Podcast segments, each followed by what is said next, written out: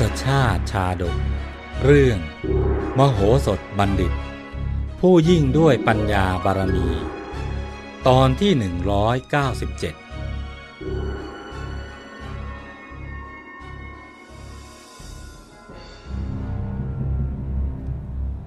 จากตอนที่แล้ว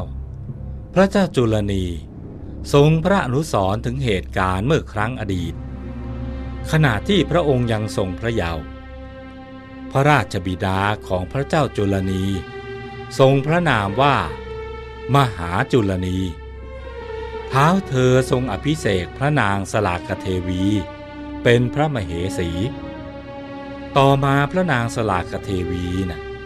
ทรงลอบเป็นชู้กับฉัพพิพรามจึงได้ปลงพระชนพระเจ้ามหาจุลนี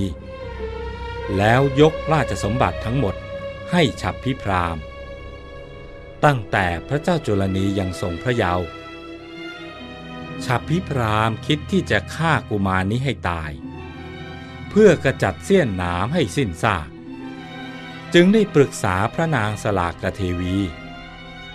พระนางก็ไม่ปรารถนาจะขัดใจฉัพพิพรามแต่ด้วยความรักบุตรจึงหาอุบายลวงฉัพพิพราม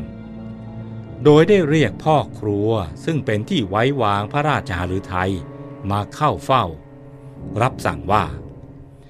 นับแต่นี้ไปเนี่ยเราขอฝากลูกจุลนีให้เล่นอยู่กับธนูเสกลูกของเจ้าในเรือนทุกวันเมื่อถึงเวลานอนน่ะเจ้าก็จงพาเด็กทั้งสองน่ะนอนด้วยกันกับเจ้าเสียในห้องเครื่องด้วยเมื่อเห็นว่าไม่มีใครสงสัยแล้วเนี่ยเจ้าก็จงวางกระดูกแพะไว้บนที่นอนแล้วจงจุดไฟเผาห้องเครื่องซะจากนั้นเจ้าจงรีบพากุมารทั้งสองน่ะหนีออกไปนอกแคว้นอย่าให้ใครรู้เรื่องนี้เป็นอันขาดภายหลังเกิดเหตุการณ์โกลาหลขึ้นในห้องเครื่องพระนางสลากเทวีก็ได้นำกระดูกที่พบในห้องเครื่องมาแสดงแก่ฉัพพิพรามตรัสว่าบัดนี้น่ะท่านสมปรารถนาในทุกสิ่งแล้วจุลนีกุมารน่ะได้ถูกไฟคลอกตายในห้องครัวพร้อมกับพ่อครัวและลูกชายของพ่อครัวแล้ว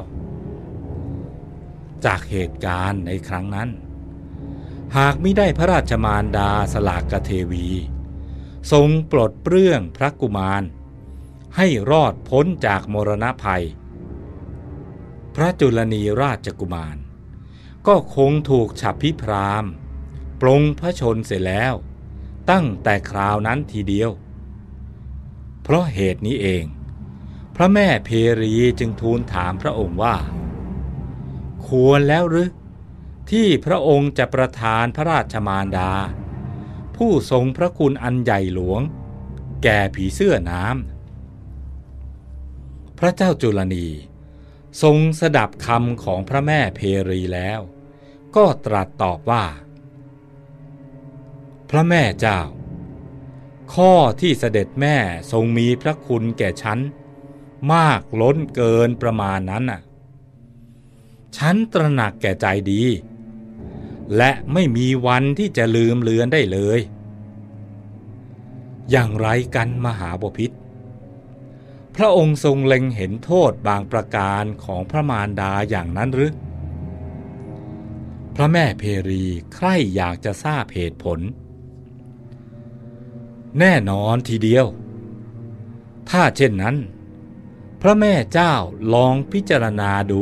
พระจริยวัตรของเสด็จแม่ก็แล้วกันเสด็จแม่ของฉันน่ะแม้จะทรงชราภาพแล้วแต่ก็ยังแต่งองค์ทรงเครื่องประดับที่ไม่เหมาะสมแก่วัยของพระองค์ก็ในเวลาที่ฉันนั่งอยู่กับพวกอมาตย์ในท้องพระโรงน่ะเสด็จแม่ทรงสังวานทองฝังเพชรแพรวพราวอย่างที่ทรงโปรดเสด็จดำเนินเยื้องกลายไปมาเยี่ยงดารุณวัยสาวเสียงสายสังวานน่ะกระทบกันดังสถานวังทีเดียวเท่านั้นยังไม่พอ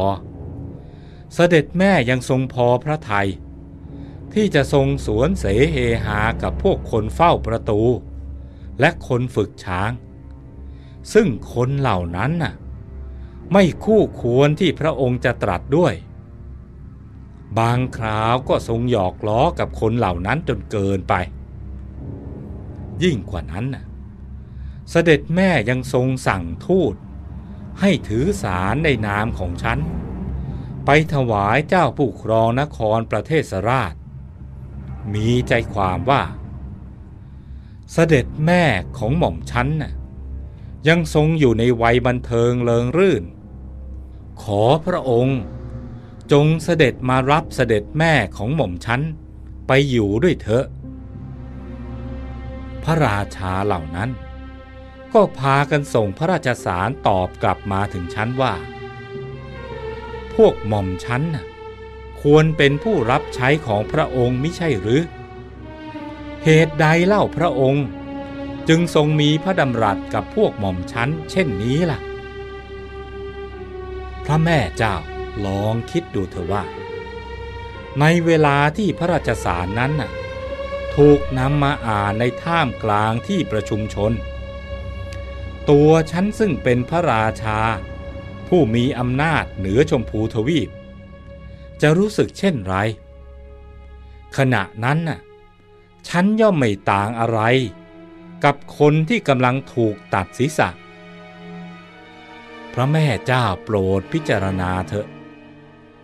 เสด็จแม่ทรงให้กำเนิดฉันมาแต่ทรงมีพระจริยาวัดเช่นนี้ฉันควรจะทำอย่างไรฉะนั้นหากว่าเรื่องที่พระแม่เจ้าสมมุติขึ้นเป็นปัญหานั้นน่ะจะกลายเป็นความจริงขึ้นมาสักวันฉันก็แน่ใจว่าเสด็จแม่เนี่ยคงเป็นคนแรกที่ฉันจะส่งให้ผีเสื้อน้ำกิน